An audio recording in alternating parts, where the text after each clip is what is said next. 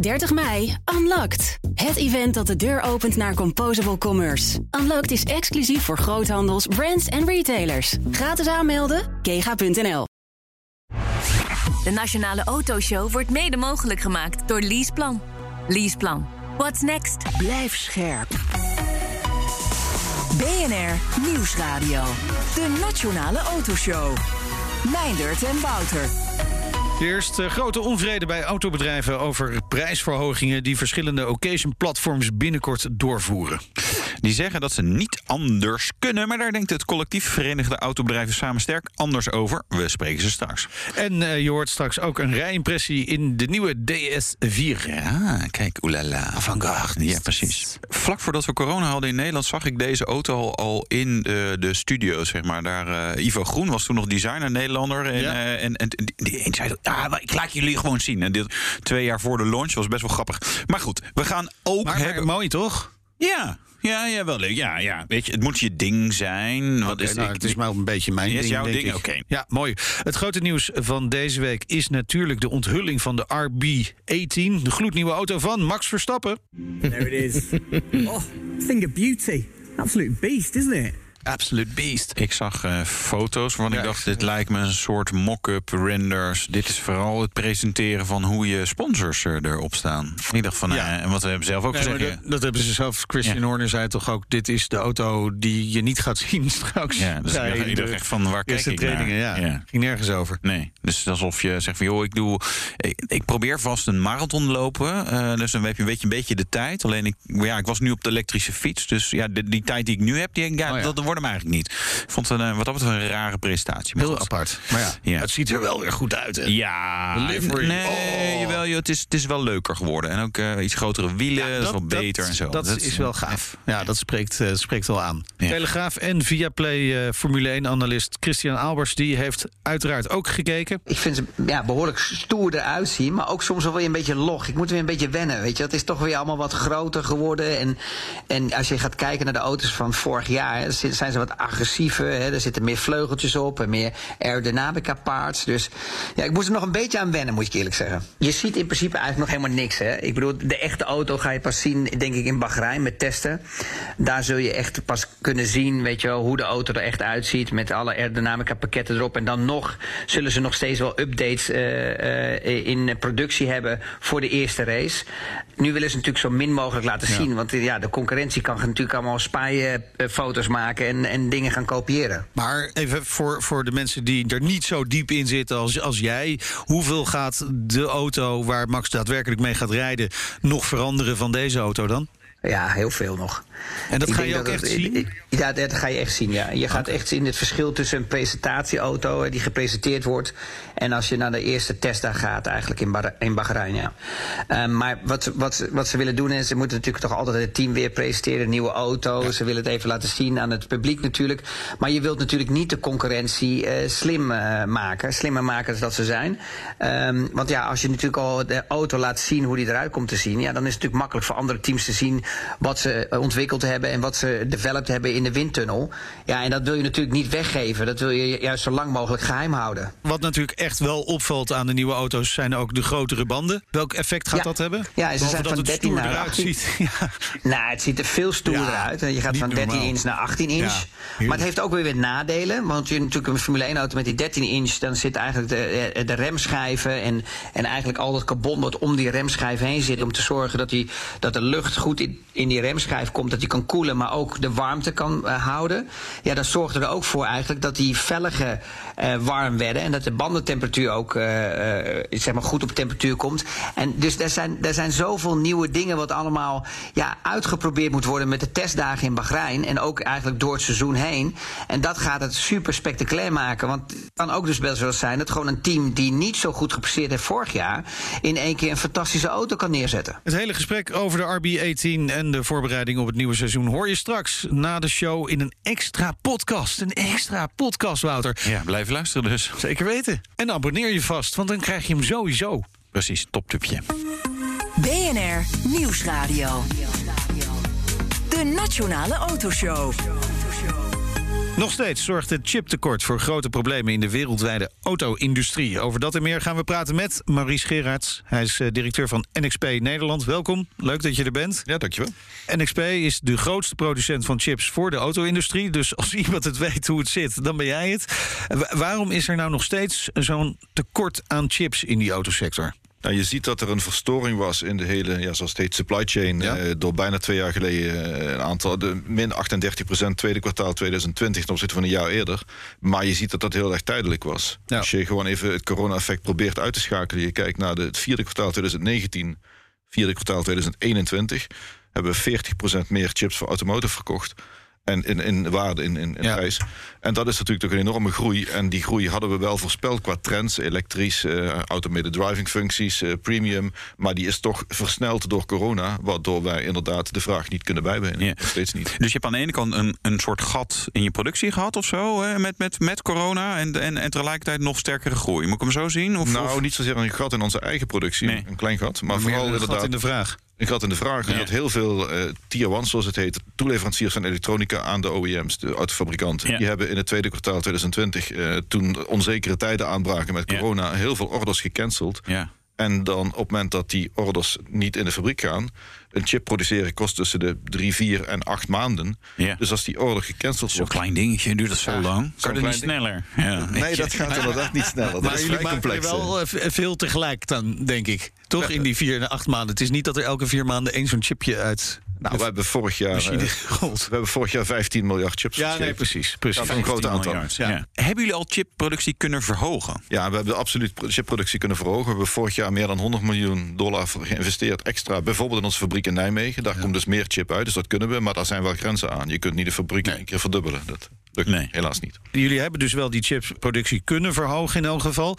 Maar, maar dat gat in die capaciteit, dat blijft. In die vraag en... Nou, je ziet dat het eh, nu beter gaat dan een jaar geleden. Maar ik verwacht dat er nog steeds problemen zijn met een aantal chips. Tot, eh, tot zeker wel begin volgend jaar.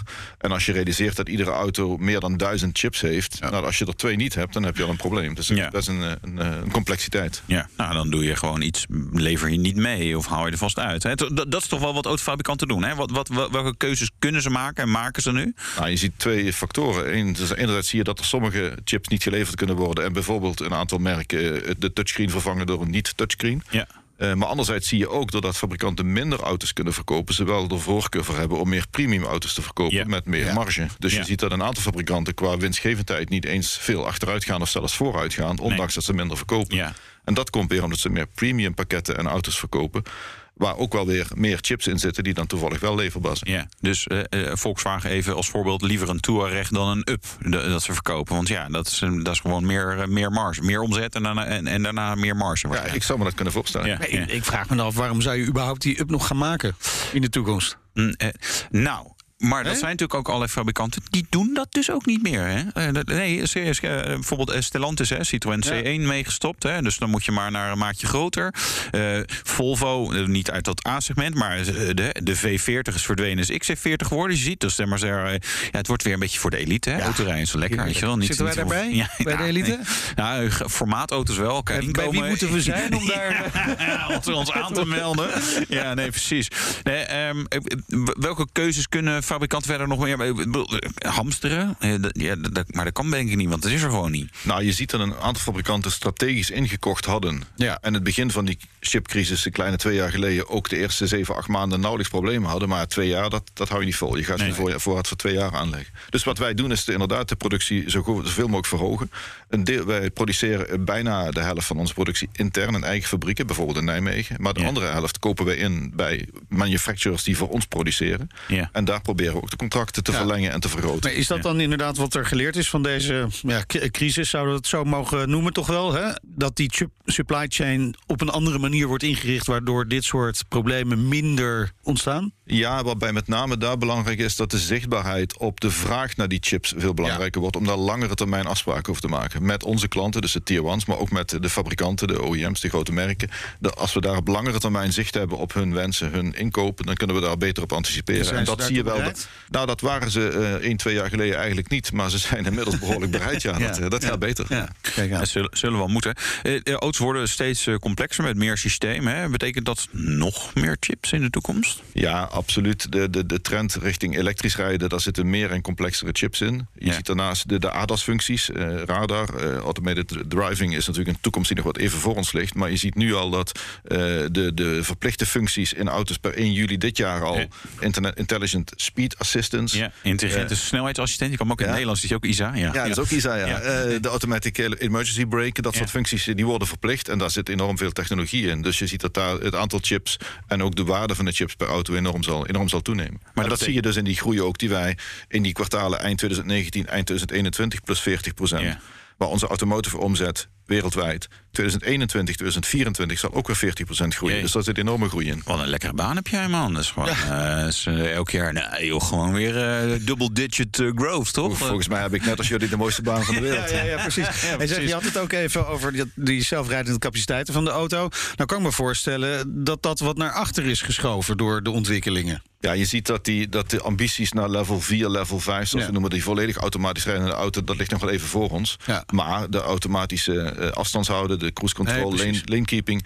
eh, 99% van onze radarchips die daarvoor nodig zijn in 2024, die gaan naar die level 1, 2, 3 auto's. Oké. Dus zeker nog niet naar die Nee, volledig precies. zelfrijdende. Maar voor die functies die we net besproken hebben, die heb je die radarchips Ja. ook nodig. Maar de- denk je dat die ontwikkeling niet tegen te houden is? En dat dit even een mm, soort hiccup is geweest in die ontwikkeling naar die zelfrijdende auto? En dan hebben we het inderdaad over die hogere levels. Ik denk dat dat klopt. Die ontwikkeling gaat, eh, gaat, voet- Gaat gewoon door. Gaat, gaat gewoon door. En ik las vorige week een artikel waar iemand kritisch was op Tesla. Dat die full self-driving, die er echt beloofd wordt, dat dat pas over tien jaar echt volledige werkelijkheid zal worden. Maar ik zou dat best mooi vinden als we het over tien jaar al kunnen. Ja, het is best Ja. dichtbij. Eh, maar, maar dat kan je dan niet met je Model 3 eh, die, je- die je dit jaar hebt gekocht, hè? Want ze, ze zijn wat chips aan het, eh, aan het verwijderen uit het stuurhuis. Dus dan kan het niet meer, toch? Het zal niet kunnen met de Model 3 die ik eh, rij uit Maar, maar 2019. is, is, tien jaar dan wel realistisch? Of denk je, nou, daar moeten we misschien nog iets voorzichtiger in zijn? Ik denk dat 10 jaar erg ambitieus is. Ja, ja. Ik denk eerder aan 15 tot 20 jaar. Maar een kritisch artikel die zegt het kan pas over 10 jaar, geeft wel hoop dat het misschien sneller ja, is. precies. Ja. Ja. Ja. Maar dit voelt wel een beetje als eh, de, de, de plannen van Elon Musk... die er ook zijn om een kolonie op Mars te zetten. En van, ja, het zou best kunnen dat we dat over 20 of 30 jaar kunnen. Maar misschien komen we er helemaal, helemaal nooit. Is dit hetzelfde met auto, eh, het autonoom rijden? Dat is een, hele mooie droom, maar mm, komen we er? En we gaan daar zeker komen, maar Ja. niet binnen 10 jaar, denk ik. Oké. En, Nou. en, maar het, het belangrijke is dat die functies die we nu al in de auto's bouwen, dat die de veiligheid enorm verhogen. Ja. En dat is, dat, daar kunnen En we het nu gebruik van en, maken. En het comfort. Ik heb vandaag weer een heerlijke Audi SQ5. Een diesel trouwens. eh, met adaptieve cruise control. Ik word daar zo gelukkig van. Je je er niet een beetje lui van? Ja, nee, ja, ja, nee. Je, je kan een beetje afschakelen, want hij, hij, hij Ja, houdt de snelheid goed voor je. Nee, maar weet je, kijk, als je niet dan continu op je telefoon eh, eh, op Instagram filmpjes zit te kijken, dan, dan gaat het best wel goed. Nee, ik vind wel, wel assisteren bij eh, zeg maar, de Ja. drukke woorden verkeer. Maar ja, tuurlijk, je moet wel blijven nadenken. Ehm, chiptekort. Wanneer is het opgelost? Want ja, jeetje, ja, ik kan het weten. Ja, met die fabriek aan het bouwen. Zeg maar, in Nijmegen, Ah geen, en- geen, en- geen eh, weiland meer te vinden Precies. straks. Staat vol met NXP-fabrieken. Precies. En we Nou, hebben we zijn fabriek- spelcomputers nodig en dergelijke. Ja, precies. We Oh, zijn ja, een fabriek aan het uitbreiden. We zijn geen nieuwbouw, maar uitbreiden Nijmegen. Dat zal dit jaar nog duren en dat zal, eh, dat zal eind volgend jaar opgelost zijn, verwachten we. En Ja. daartussenin moet je denken, maar dit jaar zal het zeker nog niet volledig opgelost zijn. Zo, dus 2023, einde, dan, nou, dan zou het dan weer normaal. Maar er is wel een actieplan, hè? Van de Ja, Europese Commissie deze week 43 miljard euro om die chipproductie in Europa te stimuleren. Dat gaat vast helpen. Eh, dat gaat zeker helpen, ook om Europa een, een sterke positie in de wereldmarkt te laten hebben in concurrentie met Amerika en bijvoorbeeld China Ja. op chipproductie. Dit gaat het probleem wat we net besproken hebben nog niet helpen, want als met die 43 miljard een nieuwe fabriek gebouwd gaan Ja. worden, dan is die nog niet klaar eind volgend jaar. nee. Dat Dus wat gaat wel helpen, maar Ja. niet op de korte termijn. Nee, Hoe, hoe, precies. hoe lang duurt het? Als je nu zegt, goh, we, we- we- hup, nieuwe fabriek. Weet je, hoeveel tijd eh, ben ben je daarmee kwijt? Nou, je bent toch wel een jaar of drie, vier kwijt Ja, voordat lang? fabriek up and running is. Ja. Absoluut. Maar, Ja. maar kun je daarmee zeggen dat deze eh, chipcrisis eh, voor Europa misschien wel een zegen is uiteindelijk? Hè? Het is natuurlijk de situatie waar we in zitten of hebben gezeten is niet prettig. Maar dat de ogen bij de Europese leiders geopend zijn hierdoor. En dat er nu echt een Europees beleid hierop gevoerd wordt. We hebben geen eh, gebrek aan aandacht van, eh, van de politiek en van Nee, Europa. dat is wel de heel diplomatiek om eh, te zeggen, Dus ja, ik- dat klopt. Ik ben dus ik denk dat dat je- open zijn gegaan. En je hebt helemaal gelijk. Ik denk dat het goed is voor Europa dat er meer geïnvesteerd wordt, zowel in productie, maar ook in research en development, onderzoek en ontwikkeling van nieuwe chiptechnologieën die nodig zijn om wat wij vandaag bespreken nog verder mogelijk te maken. Wel fijn. Alex en ik, mijn zoon, eh, willen een, nieuwe Xbox. Maar Oh ja. heel naïef dacht ik. Ah, ja. Ik had er eentje geleend en ja, even kijken. Maar het is ook net, als de PlayStation, zeg maar Nou ja, behoorlijk kansloos. zeggen, mijn zoon en ik willen een nieuwe PlayStation. Het is We hebben dat. Merk ook alvast even genoemd. Hè? Ja. Is niet te krijgen. Nee, gewoon echt niet. Nee, dus eh, op een gegeven moment was er bij eh, een van de speelgoedwinkel was er dan iedere winkel kreeg er twee. en toen zei een vriend van mij stuurde, ja op Ameland waarschijnlijk ze nog even ter Schelling of zo. Dus ja, gaan we gokken dat we de boot nemen, maar nee. nee. Maar een mooi weekendje van. Eh, ja, precies. Over mooie weekendjes gesproken. Foxconn, daar hebben jullie ook wel mooie weekendjes mee gesproken. Wat een mooi, wat een mooi bruggetje. Foxconn, Chinese fabrikant van iPhones. Hè? Dus, dus de, de- Ze maken iPhones voor Apple onder andere. Hè? Maar jullie gaan samen met Foxconn ook het een en ander doen. Wat gaan jullie samen ontwikkelen? Nou, je ziet dat, eh, dat er een aantal nieuwe fabrikanten ontstaan die ook die automotive markt gaan betreden. Met name als het nou elektrisch wordt, heb je andere competenties nodig. Foxconn is daar een heel belangrijk voorbeeld van. Ja. Foxconn is een groot bedrijf met veel ambitie. En we hebben als le- wereldleider in chips natuurlijk relaties met hen. En eh, we hebben aangekondigd met hen samen te gaan werken. En dat gaat met name rond de, de digitale cockpit. Als je ziet een nieuwe Mercedes EQS, Ja, een BMW iX, daar zit heel veel energie en heel veel aandacht is er gestoken in die cockpitontwikkeling. Zodat de human interface en experience maximaal is. Foxconn heeft ook ambities om daar stappen in te zetten. En dat is met name de eerste stap van de samenwerking. Met Je eh, zegt een heel groot bedrijf. Hoe groot is het? Nou ja, eh, dat zijn, dat zijn geen start-ups zoals Nee, we vaak nee. lezen eh, uit Amerika of China. Dit is gewoon een bedrijf dat is al giga groot. Ja, we- als je naar BNR luistert, dan komt het bijna wekelijks eh, langs. Maar dat, daar, daar werken honderdduizenden mensen, denk ik.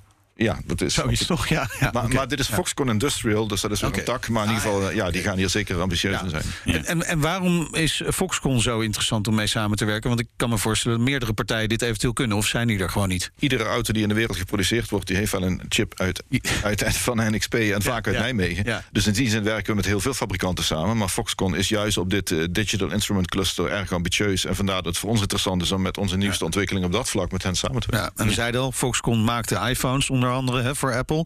Ja. Apple komt met een auto, tenminste. Ik, nou, Jij twijfelt? vo- nee, vo- volgen we het nog of dan nog wel Nee, niet? ja, wel, geen ja, idee, wel, geen weet je, idee. De, iCar. Maar als Sony zelfs met een auto komen, laatst is die PlayStation. Nee, Nee, goed, eh, ja, maar, precies. eh, ja, ik denk wel gelijk. Oh, Foxconn, Apple, Auto, NXP.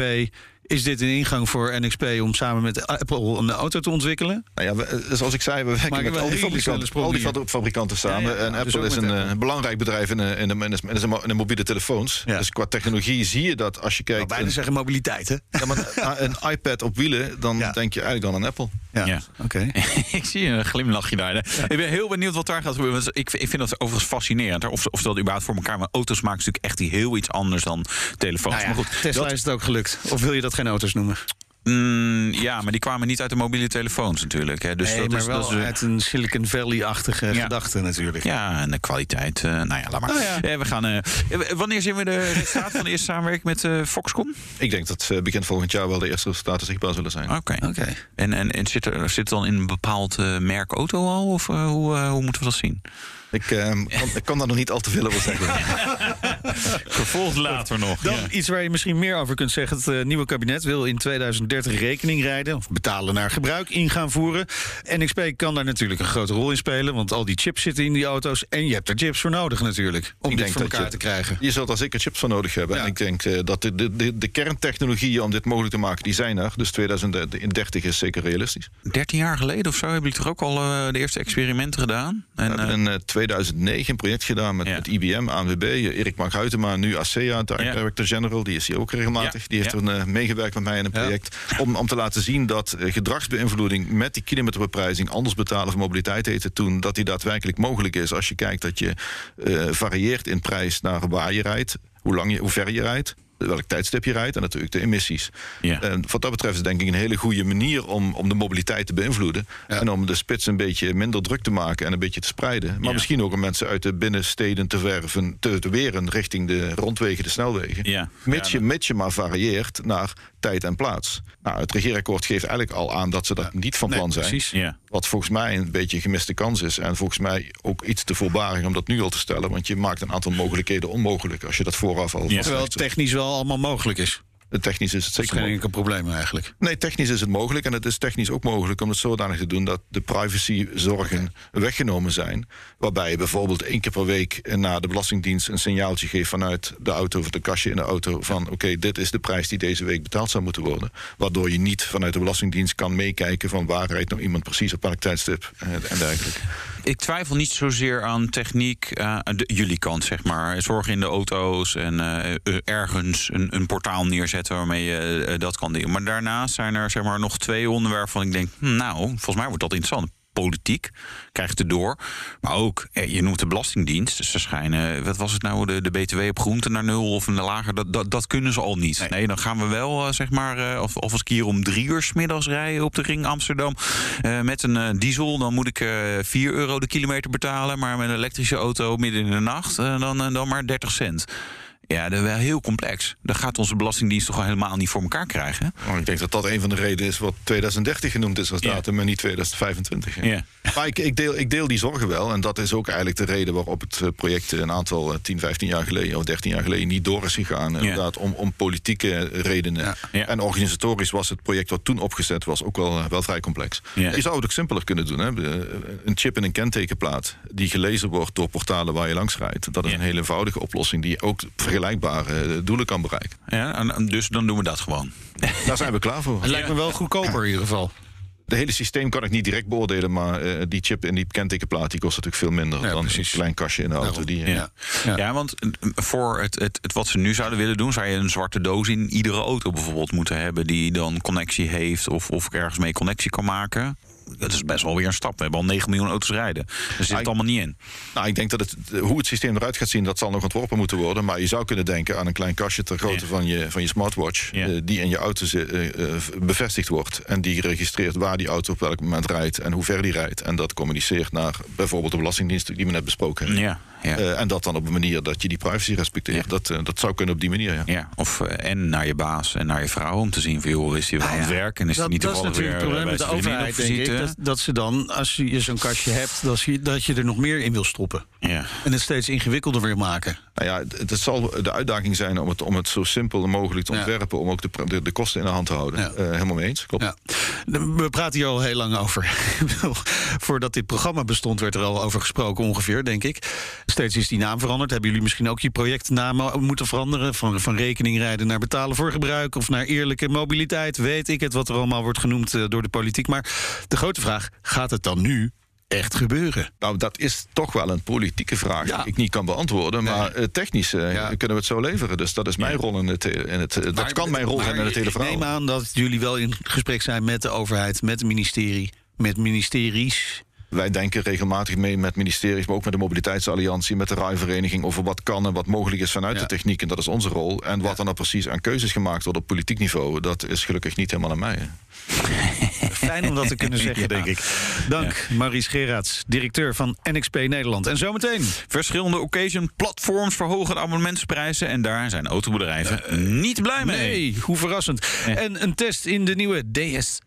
Quattro. Quattro, de 4. Nou, Achter het stuur zit je echt wel in een fraaie cockpit, hoor. tot zo, blijf luisteren dus. BNR Nieuwsradio. De Nationale Autoshow. Meindert en Wouter. De nieuwe koers van DS krijgt steeds meer vorm. Het eh, Franse premium-merk heeft de vier compleet vernieuwd... en zal straks eh, het oordeel krijgen van mij hoogstpersoonlijk. Ja. Jawel. Daar gaan we het zo over hebben. Ja. Waar we het ook over gaan hebben, ja, opnieuw onvrede bij autobedrijven over occasion platforms. Oh, nee. Eh, Autoscout24 en Autotrader verhogen per maart de abonnementsprijzen voor het adverteren van auto's met 17 tot maar liefst 23 procent. Inflatie, hè? Inflatie. Nou, dat is wel ongeveer de inflatie inderdaad. Ja. Ja. dus eh, ik weet niet of als je nog loononderhandelingen moet doen, dan moet je gewoon hierop Nou, inzetten. Dat is ja. blijkbaar heel normaal dat het zo, eh, zo omhoog gaat. Maar goed, het blijft het niet bij. Want ook, ook eh, Autotrek en Gaspedaal, beide onderdeel van Automotive Media Ventions, bevestigen aan ons dat ze de prijzen binnenkort zullen verhogen. Oh jee. Wij gaan erover praten met eh, Mirjam van der Rijt, oprichter van het collectief Verenigde Autobedrijven Samen Sterk, oftewel VAS. Welkom, leuk dat je er bent. Dank je. Jullie zijn hier hartstikke blij mee. Fijn, die Ja. prijzen verhogen. Hè? Ja, we zijn heel blij. Ja, Ja, maar niet niet beter. Nee. Waar, nee. waar zit precies de pijn? Nou, de pijn zit hem uh, in de manier uh, waarop ook. Wij zijn bijvoorbeeld het afgelopen jaar heel intensief in gesprek geweest met oud-scout uh, autotrader. Over nou ja, de stappen die ze zetten. En ehm, wij zijn niet geïnformeerd over de prijsverhoging die er aankwam. En het is ook echt wel een dusdanig hoge prijsverhoging die wij niet reëel vinden met hetgeen wat ze bieden. Maar ja, aan de andere kant kun je zeggen, ja, zij kunnen vragen. En als je, als je niks vindt, dan. nou, daar is het gat van de deur, zou mijn moeder dan zeggen, als het allemaal niet Dan ga je lekker op jezelf wonen. Dan ga je het lekker zelf doen. ja. Oh, jij nou ja, ook lekker dat advies. zelf doen is dan net iets, uh, is iets lastiger. Maar je kunt stoppen. Die keus is er. En dat hebben wij wel gedaan met ons uh, eigen autobedrijf. Wij zijn uh, gestopt. En nou, best veel met ons wel. Die echt hebben gezegd, weet je, het is niet oké. Okay. Over wat voor bedragen hebben we het over adverteren van oh, want vaak voor particuliers het weer gratis of gereduceerd tarief en dat, dat is natuurlijk heel anders. Maar wat betaalt een autobedrijf voor het adverteren van een, een occasie? Nou, wij hebben bijvoorbeeld een voorraad tot uh, 30 auto's. Dan betaal je nu, ik geloof iets van 459 en je gaat dan naar vijf en half, zoiets ga je uh, per maand. En sommigen die um, 200 auto's adverteren, die zitten echt al wel boven de 1000 euro. Dus je, ja. ja. er wordt echt wel serieus geld gevraagd voor het vraag en aanbod bij elkaar ja. brengen. Nou, ja. nou, even heel flauw doen. Als Mhm. ik met 1000 euro bij jullie de winkel binnenkom uh, Mhm. van de rijauto's, hartstikke leuk, gave dingen, hele gave dingen. Volgens mij kan ik echt helemaal niets kopen. Ik bedoel, een auto is ja, is er oh, 20, 50 en het, het 2 ton. Weet je. Dus denk ik, ja, waar hebben we het over? Dus, dus ja. En dat kan er wel vanaf van de marge, bedoel je. De kosten kunnen we wel dragen. Nou ja, ja, dat, dat is natuurlijk. Dat is een terechte kijk, vraag, toch? Ja, dat is een terechte vraag. Kijk, in basis, nou, ik, het is lang geleden, maar toen we begonnen met het, uh, voorheen was het de vondst, de Telegraaf. Nou, het kwam allemaal online. En al die platforms die kwamen bij je langs en zeiden, nou, voor 100 gulden kon je dan adverteren. En als je dan nu kijkt, in al die jaren, tuurlijk, er zijn stappen gemaakt. Mhm. Mm -hmm. um, maar moet je wel serieus echt meer betalen. En elk jaar klappen ze die prijzen gewoon fors omhoog. Ja. Dus, en ja, aanbod is, uh, de, de vraag is, uh, is groter dan het, de, dan het aanbod. Dus je zou zeggen, misschien hebben we ze ook wel minder nodig op dit moment. En er zijn ook echt wel bedrijven die dan zeggen: ik ga nu dus serieus de keus maken. Ja. Waar ga ik me wel zichtbaar op laten zien en waar niet? Wa- Want heeft het serieus hè, invloed op het verdienmodel van die autobedrijven? Op zich hebben de meeste autobedrijven toch best wel een goed jaar achter de rug. Ja, klopt. Brengt dit ze echt in de problemen? Ja, en dat heeft er ook mee te maken, je wil onderscheidend zijn. Je wil als je uh, bijvoorbeeld een Volkswagen Polo, heet die, nou die, of een, een gewone Polo, die kun je op veel plekken kopen. Ja. Als je je auto bovenaan wil hebben, dan zeggen die portalen weer, vooral als koud, nee, dan, Dan moet je dokken. Dan moet je, ja, precies. Dus dan moet je bovenaan staan. Ja. En dan blijft het maar doorgaan. De, we moeten uh, soms gewoon retailprijzen bieden om nog in te kunnen kopen. Dus die marges staan behoorlijk onder druk. Als je dan ook nog qua advertentiekosten alleen maar meer, meer, meer kwijt Ja, bent. Ik, ik pak er even een zakdoekje bij hoor. Het is tranen trekken. van- Nee, eh, maar even serieus. Eh, autobedrijven hebben volgens mij in 2021 echt een knaljaar gehad. Tenminste, dat horen we echt van iedereen. Nou ja, Ja. lekker weinig aanbod. Dus hè, er, er komen natuurlijk mensen binnen zeggen... nou, korting. Nou, voor jou tien anderen. Dus nee. Bedoelt, mogen die autoplatforms er ook een klein Nou ja, beetje nee, van nee, mee nee, maar, profiteren? eh, nou, nee, nee dat, dat, dat is nog vraag 2. Maar eh, het was een goed jaar toch voor Het was autobedrijven? een goed jaar. De Ja. omzetten waren goed. Ja. Of het dan onderaan de streep dusdanig goed was, Ja. kan ik niet voor iedereen invullen. Nee. Nou, ik, ik, zoals ik gemiddelde autobedrijf, wat ze dan zelf privé rijden, denk ik, nou, het zit, het zit wel weer goed. Hè, Ja? Toch? Dus, nou, nee, het zal niet overal goed gaan, maar ik, ik, ik bedoel, ja, weet je. Ik denk de branche heeft goed gedraaid. Ja. De tweedehands business was goed, inderdaad. En weet je, wij zijn, eh, we gaan er ook niet om zitten zeuren als een, een inflatie. Tuurlijk, kosten, een, een brood bij de bakker wordt ook duurder. Maar alles gaat wel in verhouding. En Ja. dit is uit verhouding. Ja. En als dan genoemd wordt, ja, wij gaan innoveren. Nou, dat is precies, hè, want we hebben ook de, de, die platformen gevraagd... van wat is nou de reden van die Ja. prijsverhoging? Dat hebben ze jullie ook verteld, hè, want Ja. Autoscout24 zegt inderdaad... die is nodig om verder te innoveren. Het geld wordt geïnvesteerd in de app en de andere services. Profiteren de autobedrijven van? Want het zorgt voor meer leads. Hoeveel meer leads zijn jullie beloofd voor dat geld? Ik eh, durf het niet te vertellen. En eh, vorig jaar hebben we ook een prijsverhoging gehad. En ik heb niet meer leads gekregen. Als je dus, eh, en zo hoor ik er veel, die, die zeggen van oké, ik adverteer daar en ik heb al jaren hetzelfde aantal leads wat ik dan krijg. En wij weten tegenwoordig ook, ik heb, wij autobedrijven hebben er zelf ook een aandeel in hoe zichtbaar je bent. Hè? Je kunt zorgen voor een goede website, zelf zichtbaar zijn op social media, al die kanalen inzetten. Dus je hebt ook een verantwoordelijkheid, want je kunt ook denken van ja, ik gooi je toch op die sites, die portalen en eh, dan komen ze wel naar mij toe. Nee, daar mag je ook zelf nog wel iets voor doen. Ja. Sterker Maar- nog, je moet er nog wel iets voor doen. nee, nee, nee, nee, niet? moet. Nee, dat is wel grappig. Je- jouw man- rustig achteroverleunen dan? Nee, nee, nee, jouw man is eh, ook YouTube-video's eh, Ja. heel, heel actief zijn jullie, zeg maar, Ja. op, op social. Dat vind, ik- vind ik echt Klopt. super mooi. Dat is ook leuk om, eh, leuk om eh, te zien. Maar ik ken ook bedrijven van ik denk, nou. Het hele aanbod staat niet eens op je website, gast. Eh, eh, en, en als ik dan ga kijken, van dan zoek ik een auto op die, die eh, op Autoscout of wat ik voor waar, of die is van hem. Oké, en dan klik ik daarop. Oh, nou, hier, hier staat het wel allemaal. Dus er zijn ook partijen die denken, ja, ik heb het blijkbaar niet nodig. Ik kan het gewoon van die Nee. portalen hebben. Precies. Weet Ja.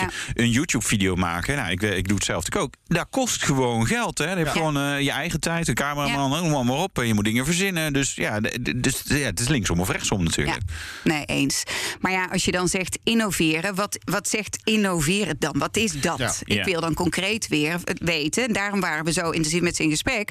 Leg het ons uit. Denk, Ja. eh, welke Wa- Wat stappen komt er dan als dan? antwoord? Ja, nu komt er geen antwoord. Nee.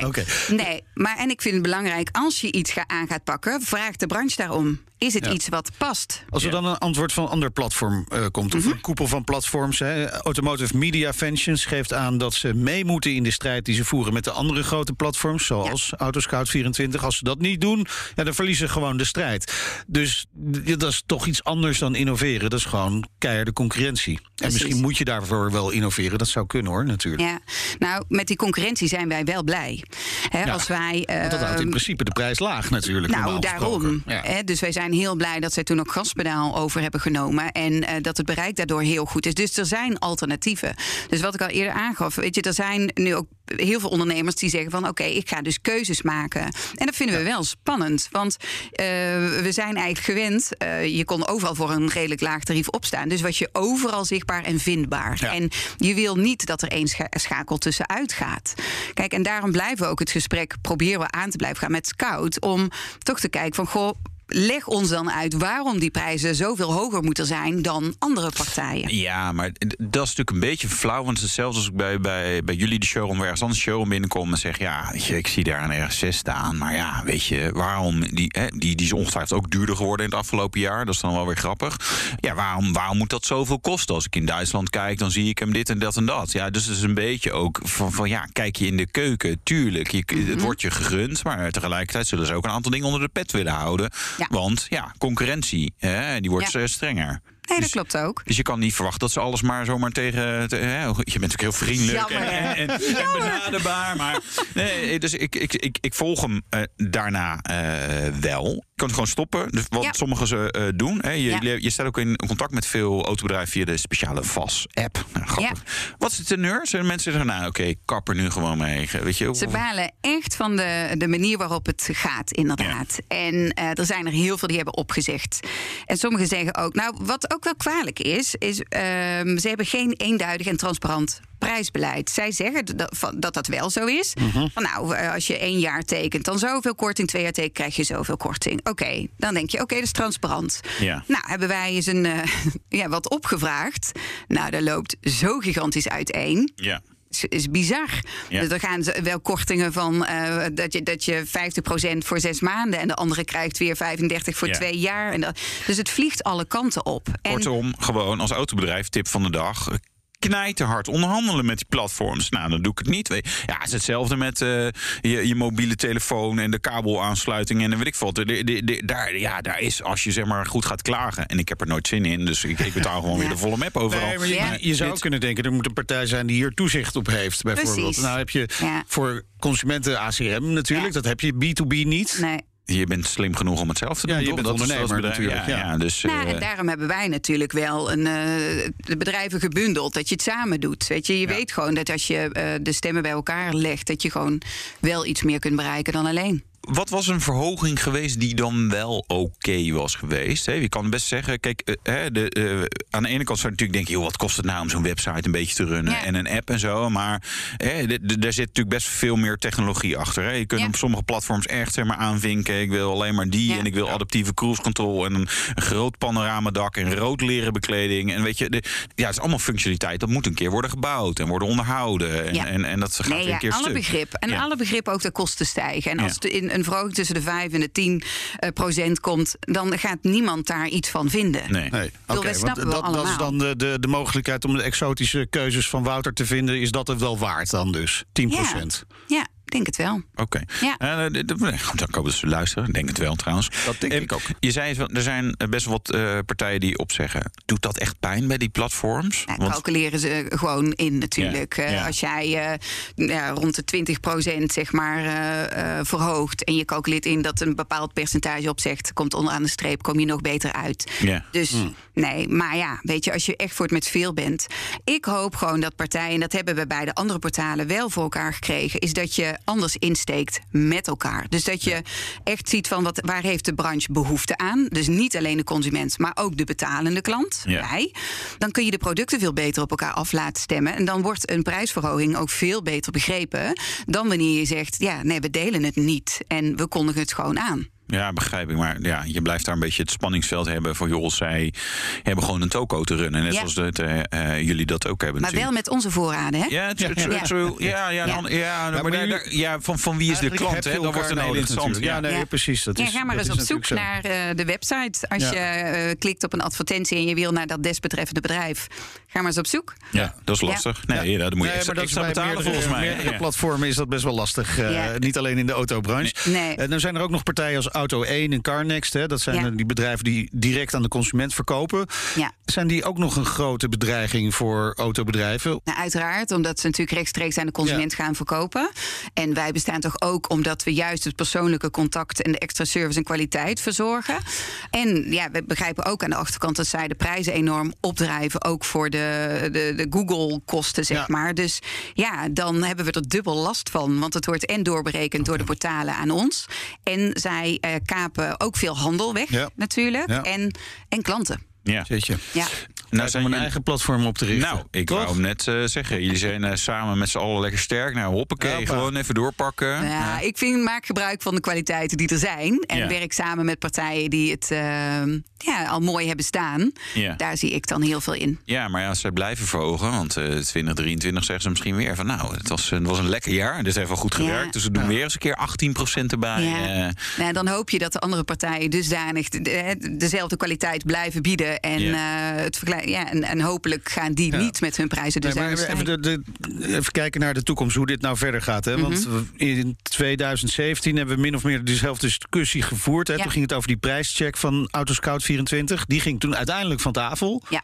Denk je dat dit nou ook gaat gebeuren? Of heb je die hoop al... eh, Ik ben er bang voor. Ik ben er bang voor. Maar ja, goed, ik wil heel graag het gesprek met ze aan. En ja, hopelijk kunnen we toch tot een bepaalde eh, overeenstemming komen. Maar nou ja, geen idee. Durf het niet te zeggen. Dank. Succes in elk geval. Mirjam van der Rijt, oprichter van het collectief Verenigde Autobedrijven Samen Sterk. Oftewel VAS. Hey, Wouter, even een, een nieuwtje deze week. Daar kunnen we toch eigenlijk niet omheen. Alfa Romeo. Tonale. De, de Tonale, ja. Ja. ja. dit was eh, volgens mij zo'n vier, vijf jaar geleden... dat we de vorige lancering van Alfa Romeo hadden. Beetje zeg, hè, hè. Eh, dat zegt ook wel iets over levensvatbaarheid van het merkpotentieel. Maar goed, ja, eh, schitterend om te zien van de voorkant. Schuin van achter. Ja, SUV. Feitelijk... En dat vinden ze niet leuk bij Alfa Romeo dat ik dit zo zeg. Maar het is gewoon een Jeep Compass of Renegade-achtig ding. Zelfde aandrijflijnen, Ja. zelfde bodemplaats. Stellantis, Ja, Stellantis, ze maken het platform. En kijk, en dat is ook niet erg. Hè? Ik bedoel, Volkswagen Groep doet dat ook. eh, Audi, Sales, Skoda, Volkswagen. Het allemaal eh, ongeveer dezelfde spullen. Door accentverschillen aan te leggen, zeg maar, maak je verschillende auto's. Dus in zekere zin denk ik, ja, wel geinig. Aan de andere kant denk ik, ja... Ik ben een alfist. Hè. Ik heb er eh, meerdere gehad. Eh, Helaas eh, kreeg ik weer een mail van iemand. Dacht ik, mm, zal ik er weer een kopen? Maar dit is nou niet een auto van ik denk, oh, die moet ik hebben. Weet je, zo'n zo'n compacte C-segment SUV. Dat is wel heel praktisch, toch? Ja, maar wel een Alfa. Ja, wel een Alfa. Wel een Alfa. Ja, dat is een beetje wat Porsche natuurlijk ook heeft. Hè. Je wil eigenlijk, iedereen wil een 911, maar koopt een Cayenne of een Macan of een Taycan. Weet je dat gevoel? Het is wel lekker je sleuteltje neerleggen. Ja, zo'n, ja hebben ze die nog die mooie, zoals vroeger al Hoop van die rode sleutels. Dat was echt wel goed. Ik heb daar ja. nog wel eens een USB-stick van gehad. Die legde ik ook af en toe wel eens neer. Ja, weet je, het is, eh, ze zijn heel, heel laat. Maar is het ook niet een beetje een USB-stick op wielen, maar dan mooi vormgegeven? ja, een beetje. Ja, hij komt ook als plug-in hybride, dus die kan je, eh, kan je opladen. Ja, dat is dan het enige dat ik denk, oké, dat hebben ze dan gelukkig wel. Volledig elektrisch en Alfa Romeo, ja, dat gaan ze in 2027 geloof ik doen. Maar ja, je zou toch hopen dat ze nu al wat zouden hebben, maar dat is dan nog even niet zo. Ja, die moeten nog wel even stapjes maken. We zijn blij met het teken van leven. Dat is absoluut zo. De rijimpressie. En Meindert test de DS4. Het is natuurlijk steeds moeilijker hè, voor automerken om zich echt te onderscheiden. Niet alleen worden fabrikanten meer en meer beperkt door allerlei milieu- en veiligheidseisen in de ontwikkeling van die voertuigen. Ze worden ook steeds gewoon vaker op hetzelfde platform en met dezelfde techniek gebouwd. De meeste merken zijn onderdeel van een groter geheel en efficiëntie, ja, voert de boventoon. Geldt ook voor Stellantis, moedermaatschappij van onder meer Opel, Citroën, Peugeot, Fiat, Jeep en ja, dus ook van DS. Nou, bij Stellantis maken ze gretig gebruik van die gedeelde technologie en gelijk hebben ze. Er staan bijvoorbeeld heel wat modellen op het zogenaamde EMP2-platform. Peugeot 308, de 3008, de Opel Astra, de Opel Grandland, om er maar een paar te noemen. En de DS4 is daar dus ook op gebouwd. Nou, mocht je het nog niet weten, DS is het wat luxere label van de Stellantis groep. Moet een beetje die concurrentie gaan opzoeken met de Duitse premium merken. Dat moet je natuurlijk wel een beetje opvallen. Hè? En met dat onderstel is dat wat lastiger, want je wordt gewoon beperkt door de technische mogelijkheden. Hoewel ze bij DS ook daar wel wat aan hebben gesleuteld. Maar veel meer kan natuurlijk met het design en het gebruik van ja, wat luxere materialen. Nou, beginnen we even met de buitenkant. Die heeft echt wel een eigen look gekregen. Hij is duidelijk onderscheidend ten opzichte van de Opels, Peugeots en Citroëns. Het is een beetje ja, een, mix tussen een hot hatch en een crossover. Staat wat hoger op de wielen, maar ja, een SUV is het ook zeker niet. Hij heeft scherpe lijnen, mooi coupé-achtig aflopend dak. Het uiterlijk ja, heeft eigenlijk nog het meeste gemeen met Lexus. Dat is nou wel weer net een merk dat niet in de Stellantis groep zit, hè, want het is het luxe merk van Toyota. Nou is het afwerkingsniveau van Lexus nog net even een stapje hoger hoor, dan wat eh, DS laat zien hier in de DS4. Maar hij is wat uiterlijk betreft in elk geval onderscheidend van de merken binnen de eigen koepel. Nou, dat onderscheidend vermogen trekt eh, de DS4 ook door in het interieur. Achter het stuur zit je echt wel in een fraaie cockpit hoor. Gelukkig niet meer zo druk met knoppen als bij de vorige generatie DS-modellen. Het is rustig, maar wel eigen. Gekozen voor ja, toch wel bijzondere vormen. Heel veel driehoekjes vooral. En overwegend toch wel mooie materialen. Nou ja, af en toe, af en toe toch nog weer wat hard. Plastic elementen die verraden dat het toch hier niet om een, uh, een Duitse concurrent gaat. Denk even aan de BMW 1-serie, Audi A3, Mercedes A-klasse. Nou, in het dashboard zit een uh, 5-inch scherm, mooi weggewerkt. Maar eigenlijk is het een beetje klein voor wat we inmiddels gewend zijn. Hè? Ook wel eigenzinnig dat ze bij DS niet meegaan in die groter grootst trend wat schermen betreft. Nou, nu van het infotainment systeem is niet altijd even makkelijk. Maar op, het, uh, op de middeltunnel zit nog een extra touch schermpje waar je de voorkeursprogramma's op kunt inschakelen.